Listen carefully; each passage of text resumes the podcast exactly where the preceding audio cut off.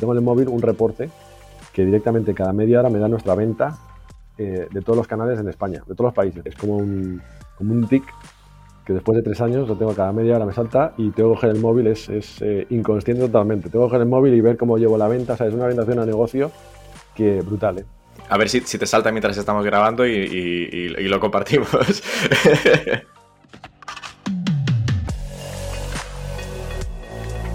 Innovation Takes Guts, un podcast donde hablamos sobre empresas disrumpiendo sus propias industrias, Open Innovation y Corporate Venturing. Porque innovar no es para suicidas, no hacerlo sí. Con Bryce Comesaña, Head of New Ventures en Corporate Lab, Venture Studio especializado en crear nuevos negocios para grandes corporaciones.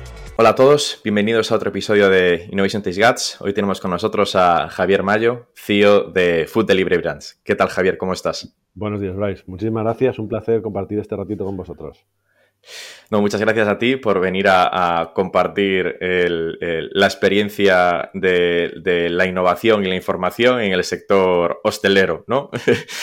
que tenemos ahí muchas ganas de ver cómo es todo ese proceso eh, eh, y los proyectos que tenéis en marcha. Cuéntanos un poco, Javier, cómo es un poco tu carrera y cómo llegas a, a Food Delivery Brands. Pues mira, eh, primero si quieres empiezo por la parte del Javier personal. 46 años, eh, casado, dos niñas, Lucía de 11 y Chloe de 8, a punto de hacer 9 en breve. Eh, nací en Valencia, pero básicamente me crié en Madrid. De mi vida estudié, bueno, en los jesuitas en Madrid, hice ingeniero agrónomo, eh, con mucha vocación tecnológica antes de hacer la ingeniería. Y luego terminé agrónomos, hice un máster en la, en la Politécnica de Madrid en e-commerce y business. Y luego ya, mi primer trabajo directamente consultoría tecnológica. O sea, trabajé un año y medio, dos años en Soluciona, que luego lo, lo adquirió Indra, que era la, la, Software Factory de Unión Fenosa por aquel entonces. Empecé en el mundo programación, consultor, eh, típico analista, consultor de hace todo, programas, mueves en entornos, te sientas ahí al, al almacén en México, eh, con la gente de almacén de una planta de electricidad en, en, Veracruz, o sea, en Tuxpan, en Veracruz, perdió la mano de Dios. Primera experiencia laboral y primera experiencia que me voy seis meses a México.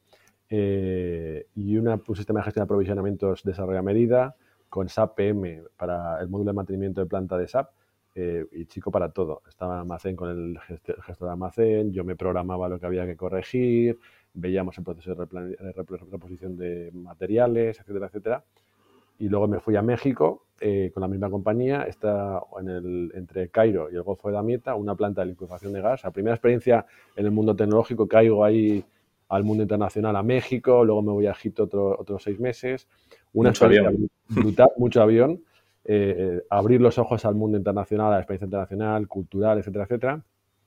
Y, ahí me tiré dos años. Luego pasé a una de las cuatro grandes, a Accenture, donde me tiré felizmente otros 11 años, mucho trabajo en, aquí ya más proyectos de estrategia, reingeniería de proceso y, aplicación de tecnología, eh, con mucho SAP, mucho mundo SAP básicamente. Eh, estuve en grandes de consumo, como los Diageos, eh, Unilever, Procter Gamble, Reckitt Benckiser.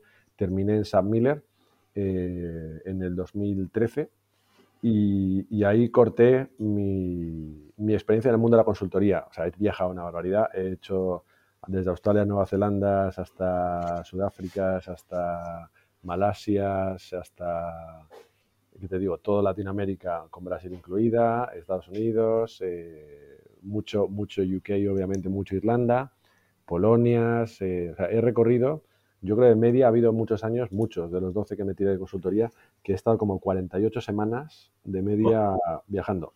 O sea, poco pisaba territorio español. ¿eh?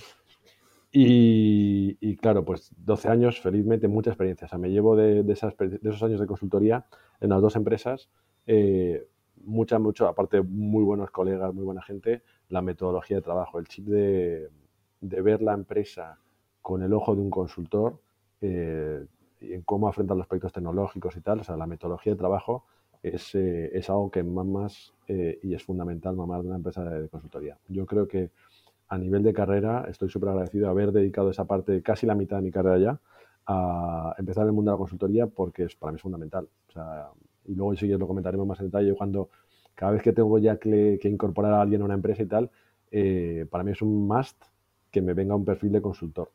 Que hubiera, alguien que tuviera, haya tenido una exposición en el mundo de la consultoría para mí es súper es, fundamental.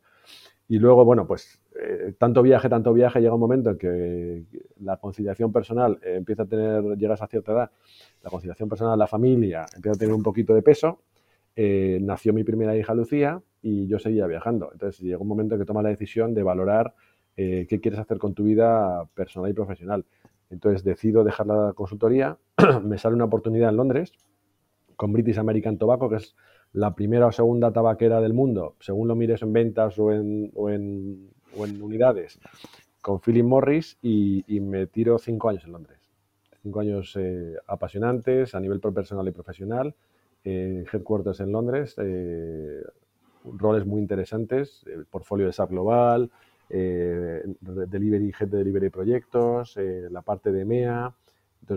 Cinco años que veo la parte cliente, veo la parte cómo llevas el departamento IT en un monstruo de, 12, 14 billions en aquel entonces eh, y, con operación en, en, 130 y pico países que operaba BAT, plantas en muchos sitios, en países donde no te imaginarías que hay plantas de producción de tabaco de una empresa no anglosajona. Y, pero una experiencia brutal. O sea, también mucha, ves cómo, cómo, cómo, funciona el departamento de TI en un, en, un dinos, en un dinosaurio, una empresa corporativa que se gasta más de 350 millones al año en IT. Eh, la burocracia, el, el, el, tema, la cultura anglosajona, eh, la manera de tratar a los anglosajones que sabes que te dicen algo, o sea, en la oratoria la tiene muy, muy controlada en cuanto a que te están diciendo algo y sabes que te están por detrás te están diciendo lo contrario.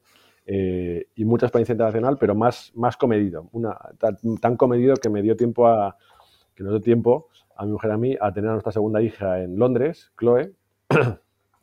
y, luego, cinco años maravillosos, llegó otra oportunidad de movernos a Barcelona, a otra experiencia en, otra ciudad.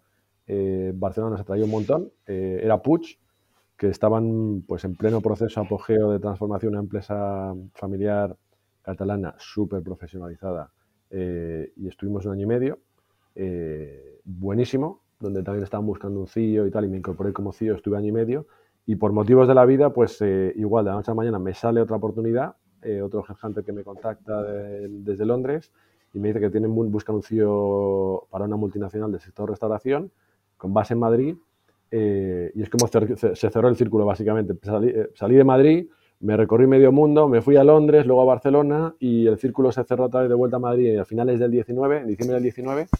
Y, aquí terminé, en, el grupo Telepizza cuando yo me incorporé. Eh, ahora es Food Delivery Brands y, aquí estoy cumpliendo, empezando mi cuarto año en una empresa que se dedica, sobre todo por el nombre de Telepizza, pues a todos los oyentes, a todos los que te siguen, pues le va a sonar mucho más. Se dedica a operar eh, restaurantes, hacemos pizza delivery, tenemos las cuatro marcas, que son Telepizza, Pizza Hut, Gino's Pizza en Colombia y Apache Pizza en Irlanda. Eh, operamos las marcas, que las marcas tenemos, bueno, Gino's y, Telepizza, y, y, Apache Pizza son nuestras. Telepizza y, Pizza Hut somos eh, franquiciatarios de Jan Brands, que es el grupo americano que son los dueños de Taco Bell, Kentucky y Pizza Hut. Y estamos en las cuatro marcas en 32 países. Ahora estamos reestructurando nuestra alianza con el grupo Yam y tal, pero bueno, ¿dónde estábamos a, 1 de enero? Es 32 países, 2.500 tiendas entre los 32 países, que básicamente son Latinoamérica e Iberia, con Irlanda, y, las cuatro marcas, 45.000 empleados aproximadamente, y, es un sector, como hemos comentado brevemente antes de empezar a hablar, eh, súper complejo súper complejo el sector de restauración, súper sacrificado, eh, sobre todo porque incorporas la, el componente del franquiciado.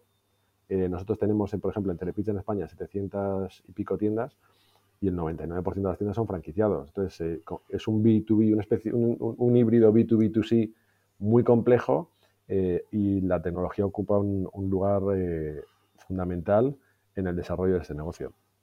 Pues espero que con estos 5 o 10 minutos, más o menos, parte personal, parte profesional, te haya hecho más o menos un repaso de, la carrera. Clarísimo. Eh, me, surgen algunas preguntas aquí, pero relacionado con esto último de, entiendo que para el franquiciado la parte de la tecnología es uno de los valores que vosotros le aportáis y por los que decide hacer una franquicia con vosotros, ¿no? Es más, mira, te voy a ser súper honesto. ¿eh? El tema de la tecnología ya no es nuestro negocio, pero en cualquier negocio yo creo que es, todavía hay muchos sectores que están abriendo los ojos a la importancia de la tecnología. Eh, restauración es uno de ellos. ¿eh? Yo creo que en restauración, hasta hace dos años, la tecnología era una necesidad, o sea, era un coste, un gasto. Eh, oye, tengo que, sí, para cobrar, tengo que tener wifi para mi cliente en el esto, tengo que tener mis ordenadores, tengo que tener mi TPV para tomar el pedido, tengo que tener, idealmente, si tengo un canal online, pues genial, porque así puedo, puedo vender online también. pero era más una necesidad que una ventaja. Y yo creo que, sobre todo en España el tema de la pandemia y tal ha puesto muy de manifiesto, oye, pues la entrega de pedidos agregadores, como hemos comentado anteriormente. Y, la tecnología empieza, empieza a, verse como una, una, ventaja competitiva muy importante en la restauración. Te digo restauración, como te digo hostelería y tal, pero hostelería iban más avanzados que restauración. Pero ahora mismo en restauración, que en España sobre todo tenemos un boom, yo hace dos, tres semanas aproveché y me cogí dos días y me fui a Málaga con, con mi mujer y mis hijas. Eh, y es cierto que las cadenas independientes de restauración, o sea, es la variedad de restaurantes de toda índole que tenemos en España es brutal y están abriéndose cadenas y tal. Y yo creo que estamos, todos los, los que operamos en el mundo de restauración, estamos empezando a ver la tecnología como una ventaja competitiva fundamental. Y aparte, en estas cadenas independientes eh, se nota, ¿no? O sea, que se están profesionalizando, que están creciendo y que también están entrando fondos de private equity, por ejemplo, ayudándoles a, crecer y a, escalar, ¿no? Es decir, que igual como tú como fundador eres capaz de llegar a 10 locales, pero llega un private equity y dice, oye, vamos a ayudarte a, escalar esta operación, que ya tenemos experiencia previa y tal, y también es un buen escenario de salida a veces para, para esos fundadores. Mm. Y, comentabas, o sea, por la parte de, consultoría, ¿no? Y volviendo un poco más a tu, a tu background previo. El, ¿siempre, ¿Siempre estuviste de cara, o sea, negocios B2B? O sea, por esta parte de, eh, de plantas industriales, la tabaquera, etcétera y tal, siempre estabas en B2B y esta fue quizás la primera vez que, estás de cara a cliente o que el producto que vosotros elaboráis llega a estar en cliente o no? Sí, mira, estoy haciendo repaso rápido. Yo creo que sí, en, consultoría fue B2B total, porque fue Unión Fenosa y luego los viajeos. toqué algo de e-commerce, eh, experiencia online con el consumidor y algo de punto de venta físico. Eh, en BAT sí, porque empezamos a, en el 2014-15 empezó a apostar la compañía muy fuerte por el cigarrillo electrónico y todos los productos, eh, luego todos los sucedáneos de nicotina pero con fines medicinales y luego el cigarrillo electrónico empezó a explosionar mucho y sobre todo el tema del punto de venta físico, donde se pudiera en aeropuertos sobre todo y tal. Entonces ahí empezamos, eh, sí que tuve contacto con el, con el o sea, un, B, un B2C directamente, eh, pero vamos, sí que tienes razón que la mayor parte fue B2B. ¿eh? Luego en Puts también había mucho, mucho B2B y mucho B2C también, o sea, en la parte de Barcelona es año y medio en Puts por el tema de las marcas. Eh, en aquel entonces todavía no había comprado Puig Charlotte Tilbury y era básicamente fragancias y moda y era mucha exposición, mucha exposición al consumidor también online, eh, o sea que era muy B2C, eh, pero lo más B2C que he hecho, sin lugar a dudas, ha sido ahora Telepizza, eh, con ese híbrido del franquiciado, pero B2C total, no exposición. Tanta exposición que te digo, mira, nosotros hacemos 7, por darte un dato, 7 millones, entre 7 y 7 y medio millones de pedidos online al año, solamente en Telepizza en España. O sea, esto es, viene a ser unos 140, 150 millones de euros en, online en España. Y tenemos básicamente el canal, o sea, la web, el canal e-commerce es nuestro propio. La web y la app eh, con el WhatsApp, que lo hemos lanzado el año pasado, eh, y luego el canal agregador. O sea, que es una exposición brutal, brutal. A nivel de pedido solo, eh, brutal. Claro, es que entiendo que tu, que tu, que tu rol de CEO aquí pasa a tener mucha relevancia con la parte del e-commerce, ¿no? O sea, y de la gestión de todos estos pedidos. Es decir, estás más centrado, o, sea, o tu rol se centra más en la parte de, del back office y de que las cosas funcionen eh, a nivel técnico, etcétera, o también eh, llegas a la parte de, negocio. Todo, todo. O sea, es negocio. Yo aquí, mira, te voy a hacer un repaso de las, me gusta, las cinco áreas que llevo. ¿Qué comprendes ahí, eh, no? De, de, mira, toco, controlo, todo pasa por, por mi supervisión control. La parte del front office, y para mí, para mí, para esta compañía, de este negocio, la parte del front office es toda la exposición al B2C. Es el caché ese canal online o el canal físico, la tienda. el back office, por supuesto que sí, toda la parte de soporte de, funciones de negocio tipo finanzas, supply, eh, recursos humanos, etcétera. La parte de seguridad, ciberseguridad, fundamental, fundamental. Tenemos una exposición, eh, sobre todo Telepizza, por ese volumen que hacemos online, que te he comentado, 7 millones de pedidos. O sea, la exposición que tenemos online ah, y el riesgo que tenemos online de ciberataques es brutal vamos, que te ya te puedo decir números, eh, o sea, hemos, hemos parado, hemos tenido nuestros problemas, pero afortunadamente hemos parado una cantidad de ataques que nos hubieran eh, podido unir unas ventas brutales. ¿eh? O sea, la, marca Telepizza tiene una exposición brutal al tema del, ciberataque. el tema del dato también pasa por mí. Ya no, ya no tanto la, la explotación y la visualización, sino más la plataforma tecnológica del modelo del dato, ¿vale?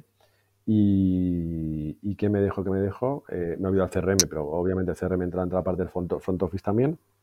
Y luego la parte de la infraestructura, ya lo típico en la, la, IT, tradicional, eh, lo menos sexy, pero lo que tienes que controlar es el la infraestructura, sea ese cloud o, en IaaS, eh, la red de las comunicaciones y el, y el workplace del empleado.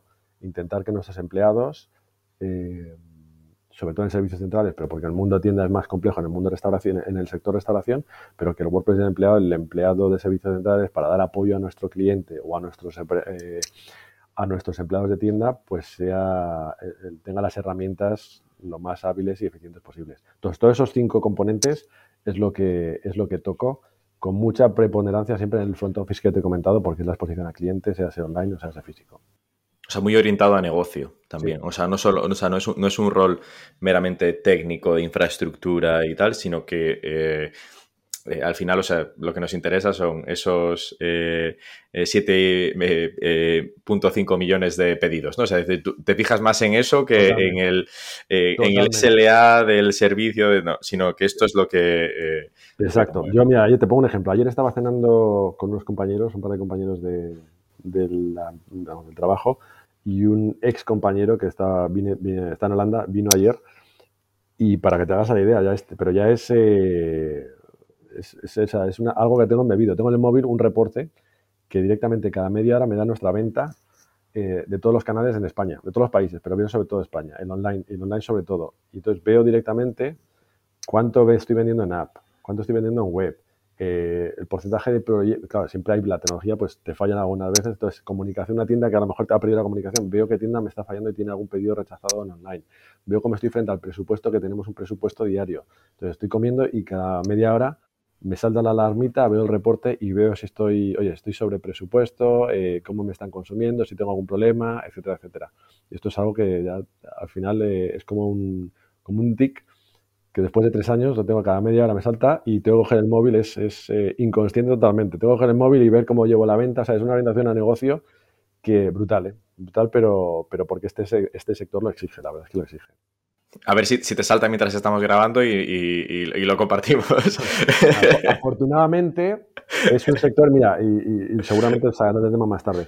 Las tiendas ahora en España y en Latinoamérica están cerradas, eh, pero es un sector que, que es súper, o sea, es, este pico. Nosotros, eh, te, lo, comentaba al principio, es un 24-7 por 365 días al año, horario comida, horario cena y donde el 60-70% de la venta se acumula en el fin de semana y sobre todo en las cenas del fin de semana. O sea, cena del viernes, cena del sábado y cena del domingo, se te acumula fácilmente el 70% de la venta.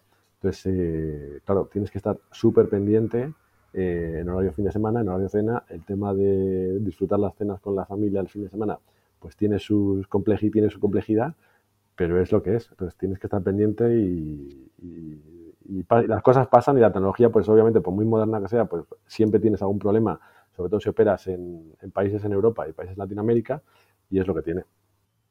Lo que se suele decir, ¿no? Que tienes que estar al servicio del, cliente siempre, ¿no? Y en vuestro caso, el cliente eh, eh, demanda en vuestros momentos de, descanso, ¿no? O sea, o en vuestros momentos, se solapan vuestros momentos de ocio con los del propio ocio o, comida del, cliente. Entonces ahí también hay que darle hay que darle soporte. La parte del, sacrificio de la, restauración que también está en, tecnología en este caso, ¿no? totalmente, totalmente. Mm. Yo, mira, de todo lo que he trabajado, y mira que he estado en consultoría y lo que te he dicho, ¿eh?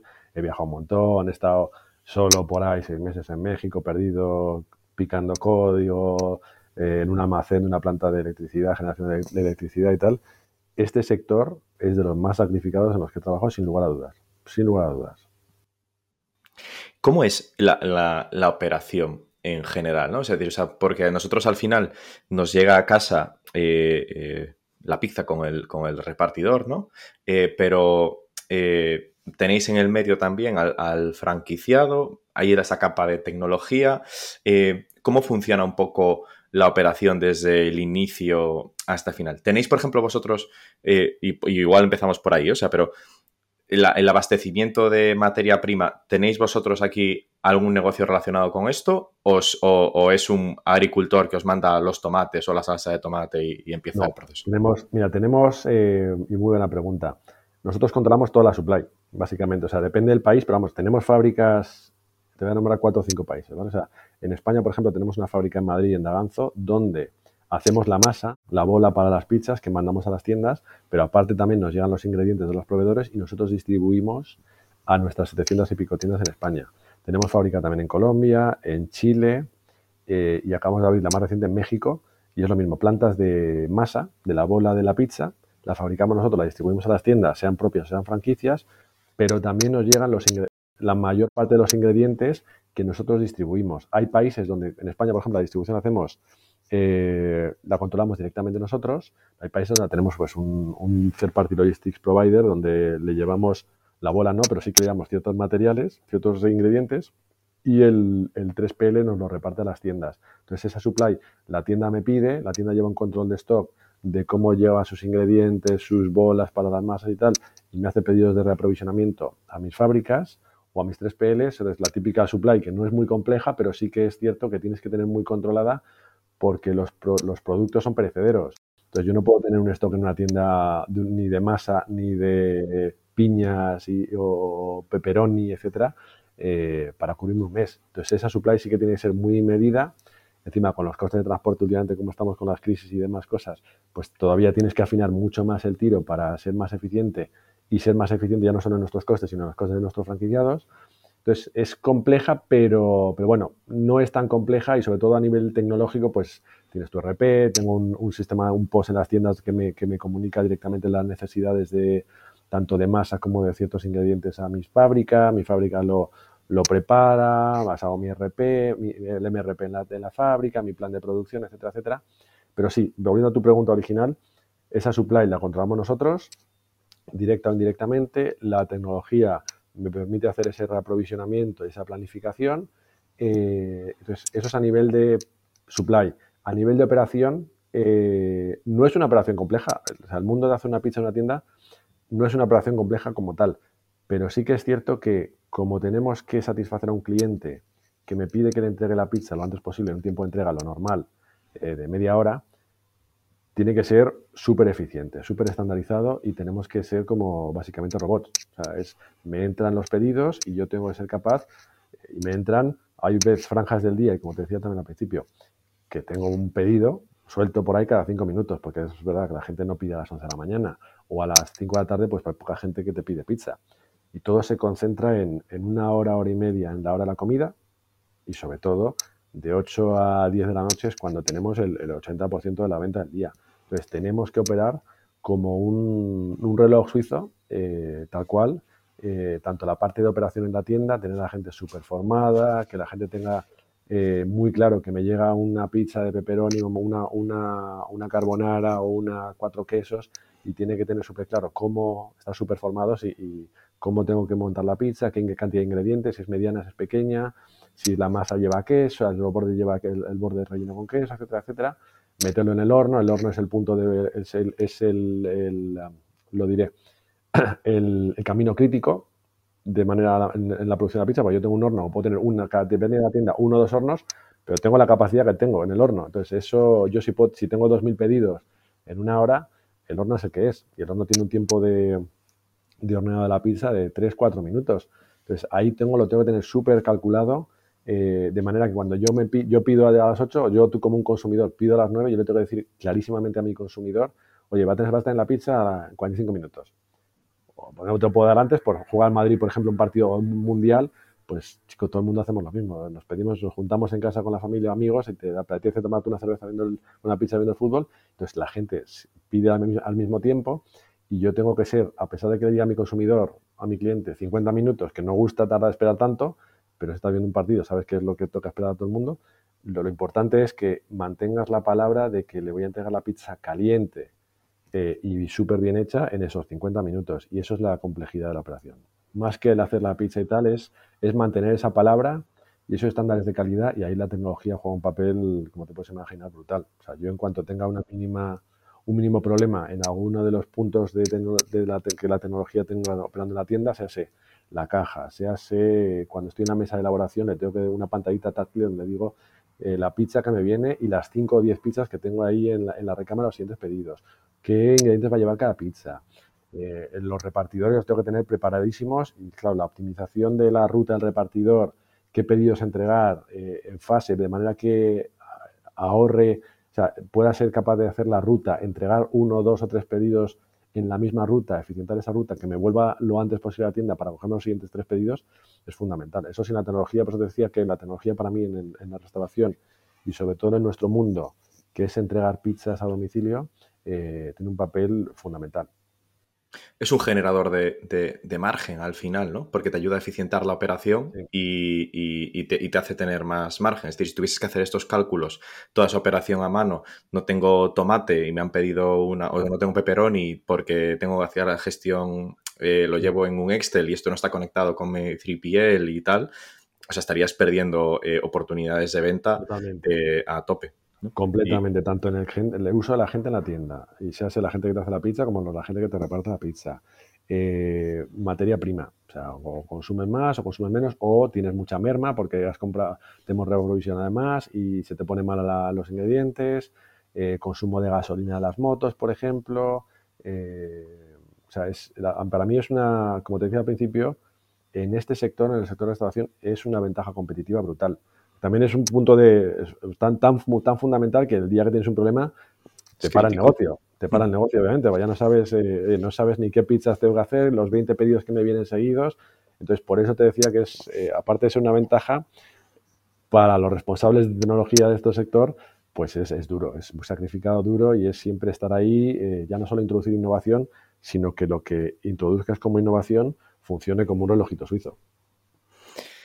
Y o sea, esta parte que lo mencionas ahora, ¿no? Innovación, que es algo que solemos eh, eh, tratar aquí. ¿Cómo es la innovación en, el, grupo? O sea, ¿qué, proyectos aplicáis? ¿O sea, hacéis más innovación interna, abierta, con, terceros? ¿Cómo, ¿Cómo, funciona esto? Un poco de todo, un poco de todo. A mí me gusta mezclar. Sí que es cierto que hacemos, hacemos bastante innovación, pilotamos eh, mucho pilotito, algunas cosas salen, otras no salen.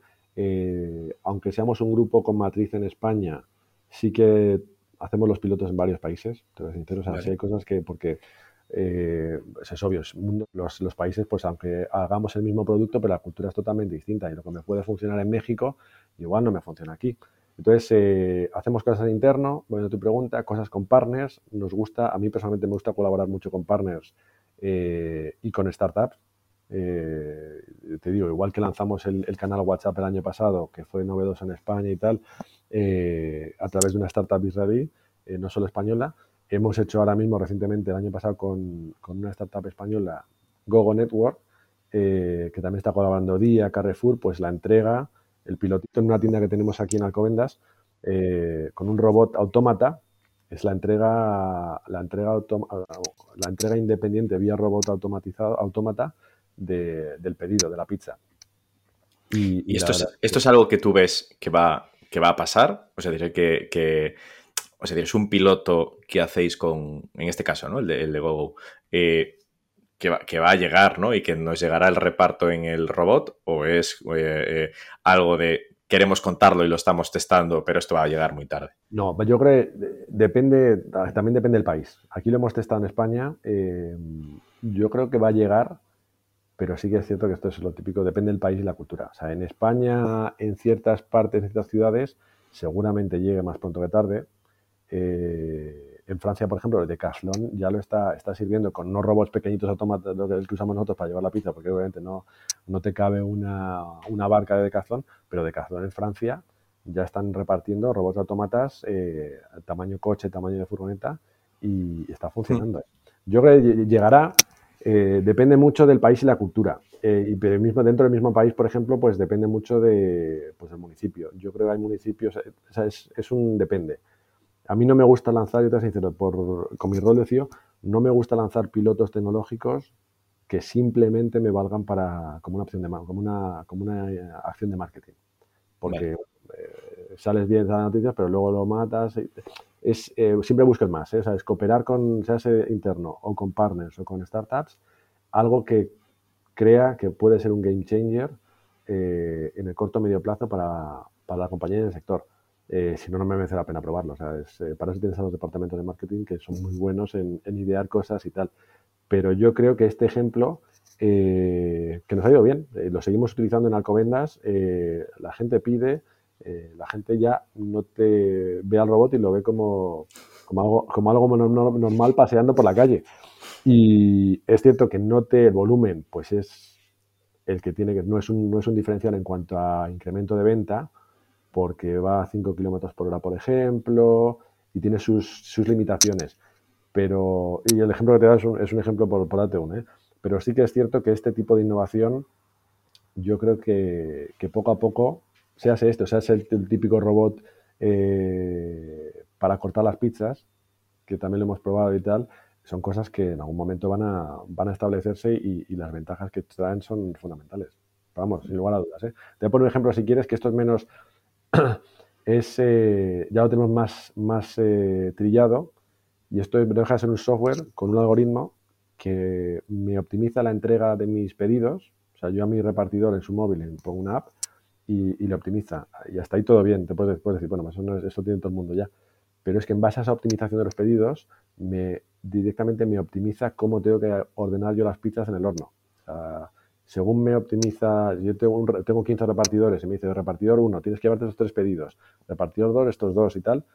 Ese orden de, de entrega es lo que me manda la entrega de elaboración de las pizzas. Y la gente, la gente que tengo en las mesas de elaboración haciendo las masas, se abstraen completamente ni de teléfonos, ni que me entre una lista de pedidos. Esto no es un FIFO. Esto es, yo para asegurarme que a mi cliente le doy la pizza caliente en los 30, 40 o 50 minutos que le he prometido, eh, el sistema directamente me dice cómo tengo que operar eh, para entregar en esos tiempos y con ese nivel de calidad. Y por eso digo que confiamos en el sistema, cuesta, confiar en un sistema porque antes directamente cogías, te llevaban por teléfono a la tienda y el primer era un FIFO completa, completamente tradicional.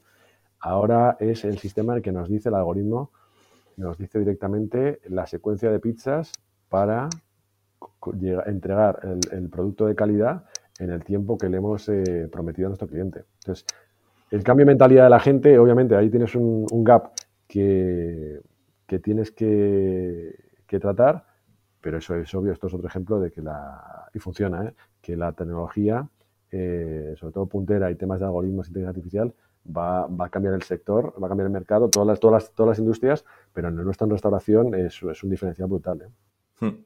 Entiendo que aquí que tenéis algún tipo de, de, de framework para definir estas, estos proyectos, o sea, cómo se van ejecutando y tal, porque puede haber cosas más próximas al core, como esto, ¿no? Igual incluso inteligencia artificial para eh, previsión de la demanda y cómo tengo que hacer, porque al final tenéis muchísima data de todo el proceso, es decir, o sea, sabéis hasta cuánto, o sea, cuántos gramos de pepperoni van por pizza, hemos vendido tantas pizzas, en este local aquí había no sé cuántas, oye, proveedor, eh, necesito tantas toneladas de pepperoni o lo que sea, ¿no? Es decir, o sea, que esto es una previsión o incluso variables de oye, estamos en época de mundial, va a haber un partido este fin de semana, juega, entiendo que igual esto puede ser una de vuestras variables de juega el Madrid, el Barça o lo que sea y tal. Lo es, lo es, lo es. Esto, eh, entiendo que vuestro, vuestra inteligencia la alimenta un JSON con la, liga, ¿no? De cómo son los partidos. Tal cual. Y el tiempo, mira, si, ahora, si quieres hablamos del tema del dato, fundamental.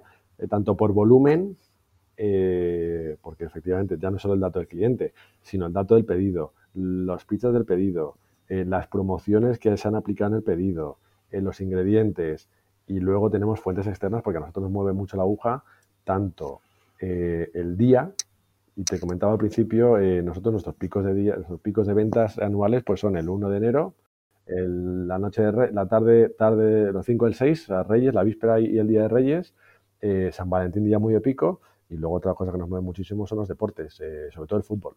y en España, pues el Mundial, por ejemplo, y esto es dato que hemos publicado porque del que estoy muy orgulloso, nuestro récord de venta online en España lo hemos hecho en noviembre en el partido de España-Alemania.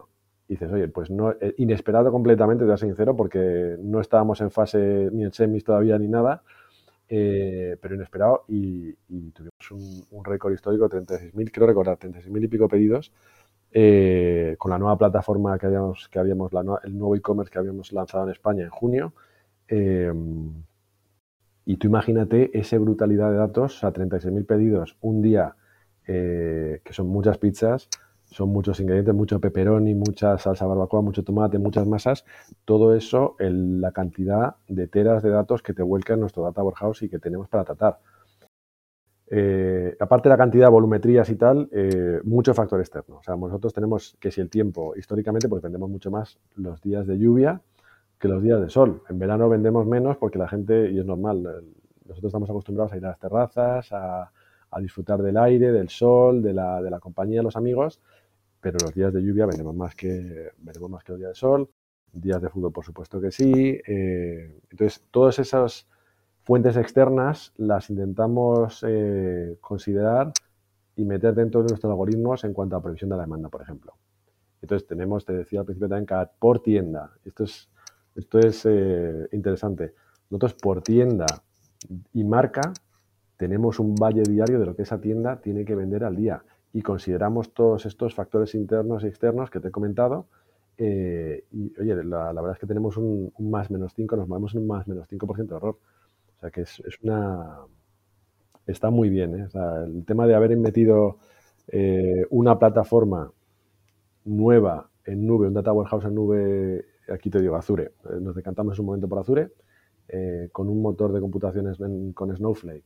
Eh, lo visualizamos, ejecutamos y tal, pero vamos, toda esta plataforma cloud para la gestión de nuestro data warehouse y nuestra data lake nos ayuda una barbaridad a procesar datos y a, mejorar nuestra predicción de la demanda, que es compleja de por sí. Sí, y, y entiendo que además esto, o sea, decir, cada tienda, incluso a la hora de decisiones de viene un franquiciado nuevo, vamos a abrir una tienda, o incluso para ponerle a un franquiciado, oye, abramos una nueva tienda en esta localidad con este código postal, porque eh, la evolución de la demanda aquí está siendo así y estimamos que si abres un nuevo punto de venta, bajo nuestros datos de tal, o sea, la rentabilidad de esto tiene que ser tanto. Correcto. Y eso tiene que ir, o sea, que es un negocio muy maduro, esto tiene que ir como un reloj, ¿no? Es lo que dices tú, o sea, tiene todos los datos. Eh, Tal cual. Y si ves los mapas, si ves los mapas de calor, la verdad es que es súper chulo, ¿eh? Porque tú ves los mapas de calor, yo puedo ver en, por municipio eh, cuántos pedidos a zonas rojas. Eh, ya no solo, incluso zonas rojas donde puedo, teniendo una tienda, pudiera abrir otra porque el volumen es brutal y estoy perdiendo, estoy perdiendo ventas, sino zonas donde me piden y no tengo tienda. Y digo, oye, pues por el volumen y tal, igual me merece la pena, aunque nosotros no operemos en, no operemos en municipios menores de 30.000 habitantes o, o 20.000 habitantes, pero en ese específico municipio, oye, por lo que sea, está claro que la gente tiene hambre de pizza porque se pide, pero no le puedo entregar porque no tengo tienda física para entregarle. Entonces, eh, la oportunidad que nos da la gestión de datos es brutal. Brutal. Comentabas antes que había esto en el, en el, en el España-Alemania, ¿no? O sea, que había unos 36.000 pedidos. O sea, en la publicación que leí yo eran como unos 150.000 pizzas. ¿Esto es vuestro, más o menos, vuestro eh, items average por, por pedido o, Sí. O sea, se acerca, ¿no? O sea, esas 3, 4 pizzas por, por pedido. Y el, ¿Y, cuál es la que más se vende? Que también lo veo aquí, pero, o sea que... Sí, estaba, esto es, la verdad es que la, la barbacoa depende del país, ¿eh? También depende, o sea, la carta de producto depende de una barbaridad, la ajustamos, a, la ajustamos al país, eh, pero en España es barbacoa, eh, también se vende mucho la carbonara, las, las, especialidades, etcétera, etcétera, pero sí, históricamente la carbonara, debe ser que la, la salsa nos, por la carbonara, la barbacoa, la salsa nos, nos gusta bastante. O sea que, el secreto, aparte de la masa, también está en la, salsa, ¿no? O sea... Es un todo, la masa sí que tiene su esto, pero la salsa parece que sí, Parece que sí, sobre todo porque se mantenga tanto en el, tanto en la primera posición en tantos años, ¿eh? me parece curioso, la verdad. Y Javier, volviendo a la parte de, innovación que te pregunté antes sobre este, sobre este framework, ¿cómo es vuestro, un poco vuestro proceso para identificar nuevas oportunidades sobre las que aplicar una innovación, ya sea con un partner o con una startup o hacer algo interno? ¿Y cómo seguís un poco ese, ese flujo? Y... Pues aquí hacemos un poco de todo.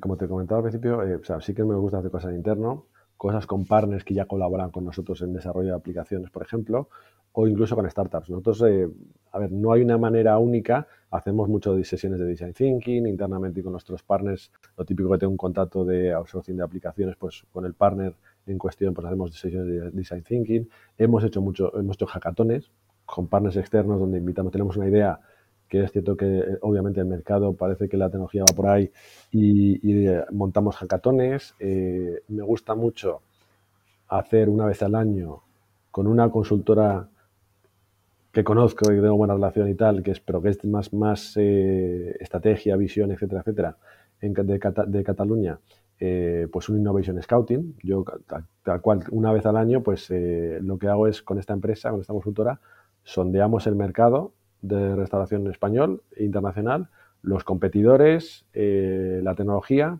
y nos focalizamos en dos o tres ideas, tecnologías que parece que están empezando a disputar en el sector y, intentamos, eh, ellos me hacen el análisis de assessment y, conjuntamente pues intentamos hacer un piloto.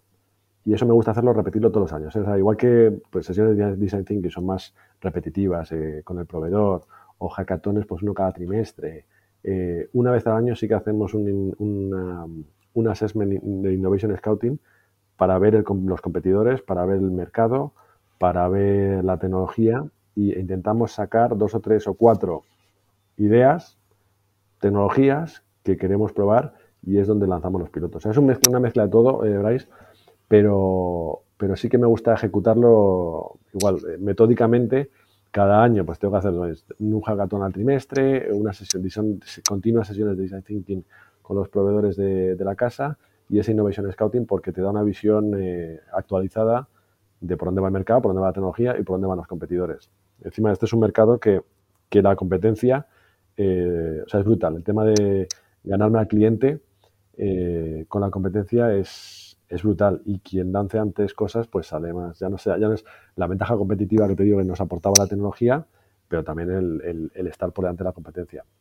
Que al consumidor, eh, y sobre todo en España, yo creo que le entra mucho por el ojo. O sea, ver que tienes un canal de WhatsApp, o ver que tienes este medio de pago, o ver que puedes eh, entregarle con un robot, siempre abre, el gusanillo de pedir eh, una marca y no otra. Hmm. ¿Y qué, qué cosas habéis identificado aquí eh, eh, o sea, que tengáis eh, en pipeline para ir ejecutando, que, se puedan, que se puedan saber. Mira, mucho facilidad de pago, te sincero, que ya podemos pagar mucho online, etcétera, etcétera, pero es todavía dar más facilidades de pago y de cobro.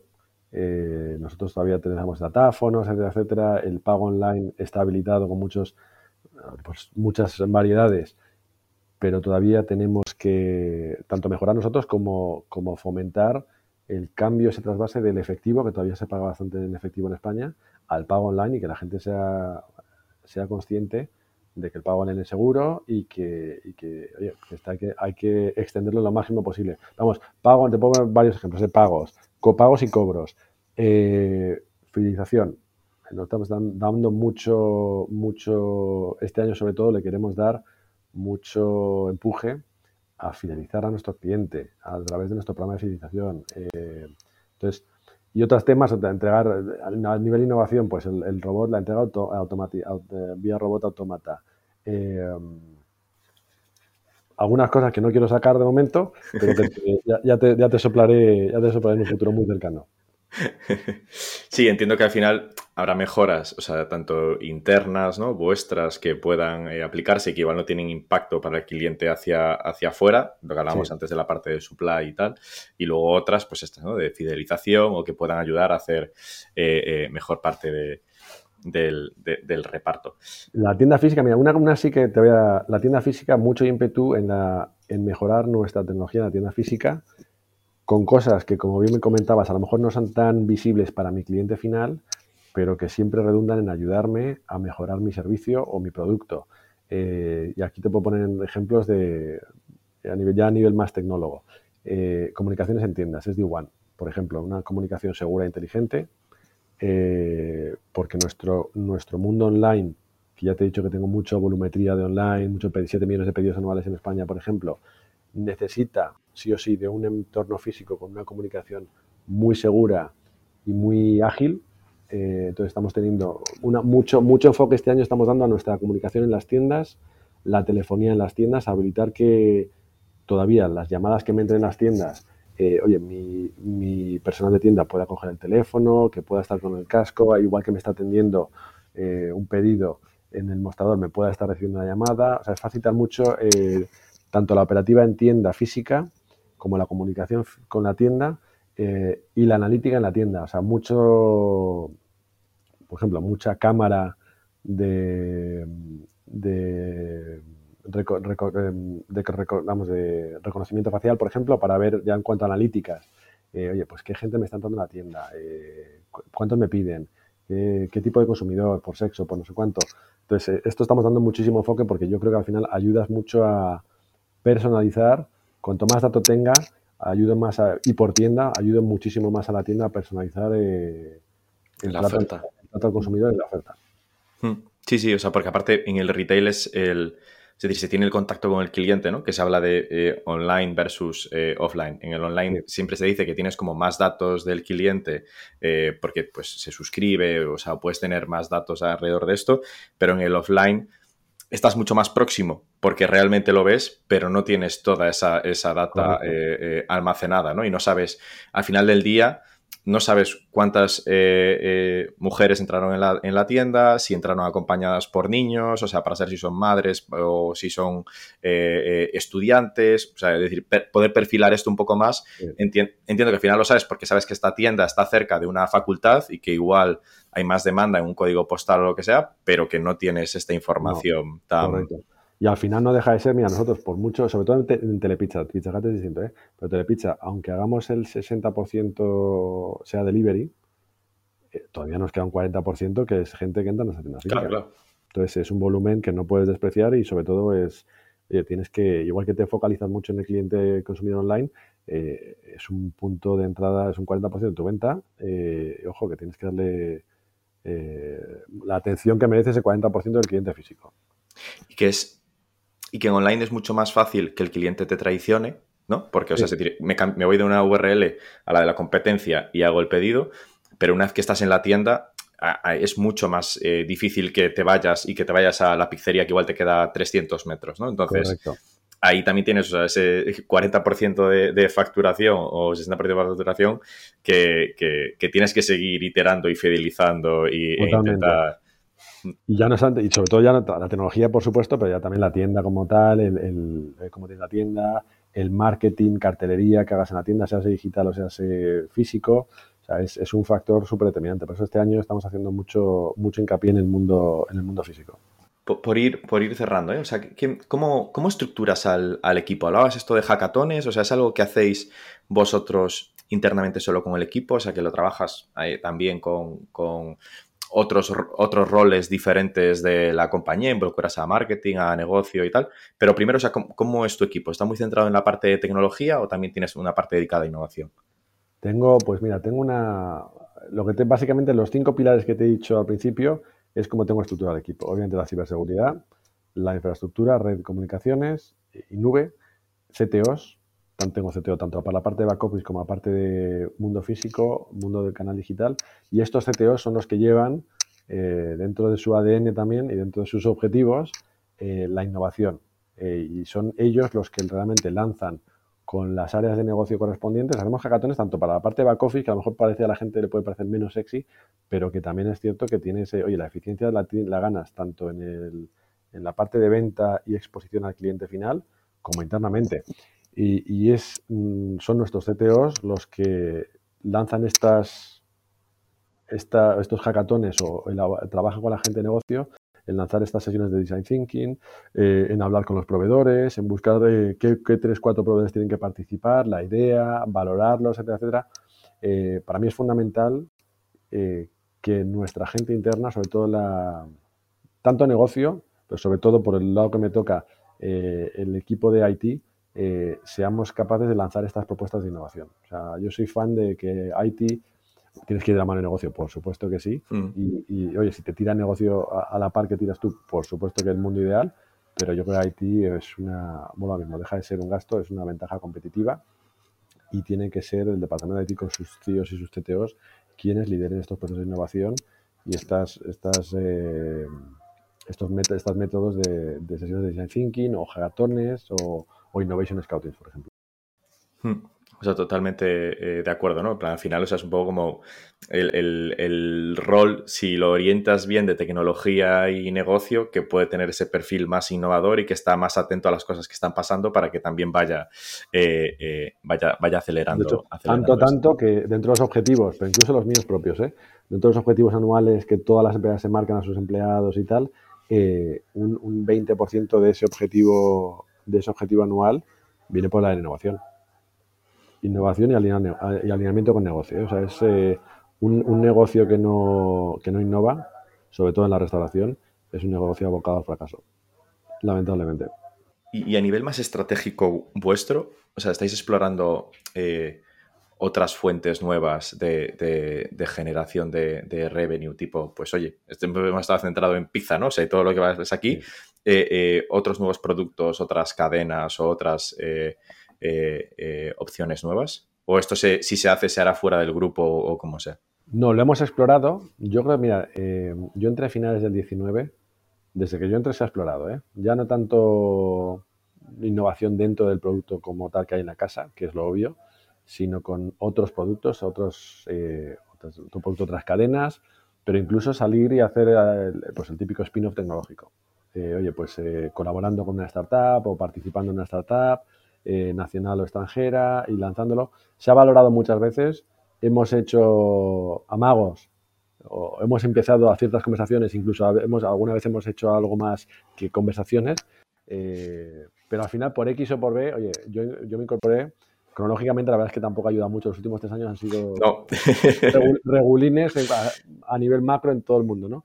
Eh, eh, es cierto que, la pandemia, como decías antes, os, ayudó a crecer, ¿no? O sea, que esto o sea, eh, eh, aumentó esta, esta, la demanda, el mercado o sea, creció en vuestro sector aquí, ¿no? O sea, por la parte online. Sí, pero sí que es cierto que a nivel de meterte en otros temas, primero el COVID, que sí que, oye, nos facilitó, entonces mucho pedido online. También es cierto que la competencia y otras, otras cadenas que no eran tan potentes en, en el mundo delivery, con el COVID, pues reforzaron mucho la parte de delivery, entonces ahora el mundo del delivery está súper, súper eh, desarrollado, súper competitivo. Ya esa ventaja competitiva que tenía Telepizza, por ejemplo, ya no es tanta ventaja competitiva, eh, lamentablemente. Pero, pero es cierto que, oye, ha sido COVID, luego ha sido eh, inflaciones, guerras de Ucrania, SMIs, todo, todo lo que podía pasar está pasando, ha pasado y, entonces es complicado con, tanto, con tanta problemática a nivel macro que afecta al sector, eh, poderte lanzar a la aventura de, otras cosas. Pero estamos en ello. Desde que yo entré, el grupo, la organización lo tenía en mente eh, y sigue, sigue estando en mente. En cuanto pasemos esta vorágine, yo espero que, podamos lanzarnos a ciertos temas. Y dentro de, o sea, ¿cómo piensas que va a ser el, vuestro consumidor en los próximos eh, eh, 3, 5 años? O sea, ¿va a seguir consumiendo va a demandar que le entreguemos la pizza en, con, un, robot? O sea, ¿cómo un poco ahí de eh, eh, long shot de cómo lo ves? Yo creo que va a ser... Depende, y, depende. La Dependerá del municipio, ¿no? Dependerá del municipio. La marca Telepizza sí que es una. Esto, si seguimos haciéndolo medianamente bien, es una marca muy arraigada en España. Entonces, yo creo que tiene una demanda muy estable. Eh, que es difícil que suba drásticamente a doble dígito, es difícil que baje drásticamente. Yo, nuestro consumidor, seguramente crezca, pero va a ser relativamente estable. O sea, volviendo a lo mismo, haciéndolo bien, si hacemos mal y en vez de entregar un producto de calidad, eh, pues no lo entregamos de calidad o no lo entregamos en tiempos y, oye, se nos atasca nuestro, nuestros fuertes, es donde, donde lo hacemos mal, pues obviamente nuestro, consumidor se pasará a la competencia. Pero es un cliente estable, es un cliente leal, tenemos que, yo creo que es foco en, en la lealtad eh, y sobre todo en la innovación. Yo creo que por eso, tanto de producto como de enseñar a nuestro consumidor que, oye, podemos ser una cadena de entrega de pizzas, pero que también podemos hacer entregar las pizzas de manera oye, atractiva y, ser una, una, cadena que sea vista como puntera tecnológicamente. Y yo creo que para mí es un plus en las generaciones eh, que pertenecemos y todas las que nos vienen por detrás, yo creo que es un plus. ¿eh? O sea, demostrar a mi cliente ya pensando, por ejemplo, en mis hijas, que pidan pizza y que en un momento dado vean que le entrega la pizza caliente un robot que me manda un SMS cuando está a punto de llegar, eh, me dice la puerta, ya estoy aquí, eh, con un código con un código de cuatro dígitos, seis dígitos, lo tecleo en el, en el pinpad del robot, se me abre la tapa. Yo creo que eso va a atraer a las nuevas generaciones sin lugar a dudas. ¿eh? Las nuevas generaciones estamos hablando ya de, vamos, los próximos cinco años, obviamente los que tienen 15 tendrán 20, pedirán, empezarán a pedir pizza más asiduamente y yo creo que por ahí va a ir el futuro de tanto la compañía como del sector. ¿eh? Hmm. Hace poco leía un, un estudio en el que decía que que las generaciones, o sea, pues más millennial, generación Z y tal, tenían una tendencia a reservar más en, locales que tenían reserva online, eh, restaurantes donde podía reservar la mesa online respecto a llamar, ¿no? Y es algo que se suele decir. O sea que, oye, pues es que eh, al millennial no le gusta hablar por teléfono, prefiere mandar un mensaje. Pues esto pasará, lo, o sea, igual no valorando tanto que te lo traiga un robot, pero sí que tú puedas decir, joder, es que yo veo al robot y sé que viene por donde viene, que viene a 5 kilómetros por hora y que está en el ascensor y que va a llegar a mi casa y que esto es fiable, ¿no? Y que esto es más que el hecho de que, eh, igual para los que somos un poco más frikis, pues a mí que me hará gracia que me llegue el robot a casa, ¿no? Y que me haga el reparto de, la pizza. Pero sí, es cierto, no, es cierto. Totalmente de acuerdo contigo. ¿eh? Y, ya como, como último para terminar, Javier, ¿cuáles son, o sea, eh, el, aprendizaje o los consejos que le darías al Javier de, de hace tres años, ¿no? de de, cómo ha, de cómo ha cambiado y cómo ha evolucionado. Pues eh, muy en línea con lo que hemos comentado durante todo el ratito. Eh, le diría a Javier hace tres años que si se creía que en el mundo de la consultoría o en otras empresas había, había sufrido o había tenido una experiencia eh, existencial, el sector de la restauración estos tres años ha sido para mí una, ya no es un aprendizaje, es una, ha cambiado mi vida, la mentalidad, las, rutinas. Eh, yo reitero, eh, le no sabes, le avisaría, te vas a meter en un mundo que aunque tú creas que has pasado por la consultoría, es una de las Big Four, has viajado 47 o 48 semanas, lo que te espera no, es, no tiene comparación alguna con lo que has vivido. O sea, es, un sector súper, súper demandante, eh, con un consumidor también muy demandante, unos horarios eh, que sí, esto sí que es un 24, 7, 3, 65, sobre todo en picos, como en todas las cenas y los fines de semana. Entonces, eh, tienes que estar, seas el CIO o un CTO, o sea, la tecnología está, eh, es lo que mueve el negocio. Se me cae la venta online, oye, el negocio se va a pique. Las tiendas me dejan de poder tomar pedidos, se me va el negocio a pique porque ese pico de demanda de pedidos que yo tengo, o de venta, que tengo de 8 a 10 de la noche, por ejemplo, si me deja de funcionar el ordenador de la tienda, eh, tomarte este volumen de pedidos que hemos comentado eh, en dos horas con papel o con Excel no lo haces. Entonces, eh, claro que, es súper demandante y que tienes que tener una tecnología puntera, fiable y flexible para que puedas, sobre la que poder construir. Y yo creo que, que ha costado mucho, a ser súper sincero, eh, nos ha costado una barbaridad, pero hemos, este viaje de tres años que llevamos, eh, hemos puesto la base y la fundación tecnológica para poder montar eh, y lanzar innovación sobre una base muy, flexible, muy estable, que yo creo nos va a poder, al menos durante los próximos, y aquí me tiro a la piscina, 7 a 10 años, espero que dar una ventaja competitiva, seria. Qué interesante. Pues, oye, Javier, muchísimas gracias por, por venir a compartir la experiencia eh, primero y, por dar soporte para que podamos seguir comiendo pizzas durante los partidos y pudiendo hacer los pedidos, los pedidos online y que todo funcione eh, como un reloj. Muchísimas gracias por compartir. A ti y, oye, encantado que sigáis disfrutando las pizzas. Muchas gracias. Y a los que habéis llegado hasta aquí, recordaros que dentro de semanas tendremos otro episodio. Muchas gracias. Innovation Takes Guts, un podcast donde hablamos sobre empresas disrumpiendo sus propias industrias, Open Innovation y Corporate Venturing. Porque innovar no es para suicidas, no hacerlo sí. Con Bryce Comesaña, Head of New Ventures en Corporate Lab, Venture Studio especializado en crear nuevos negocios para grandes corporaciones.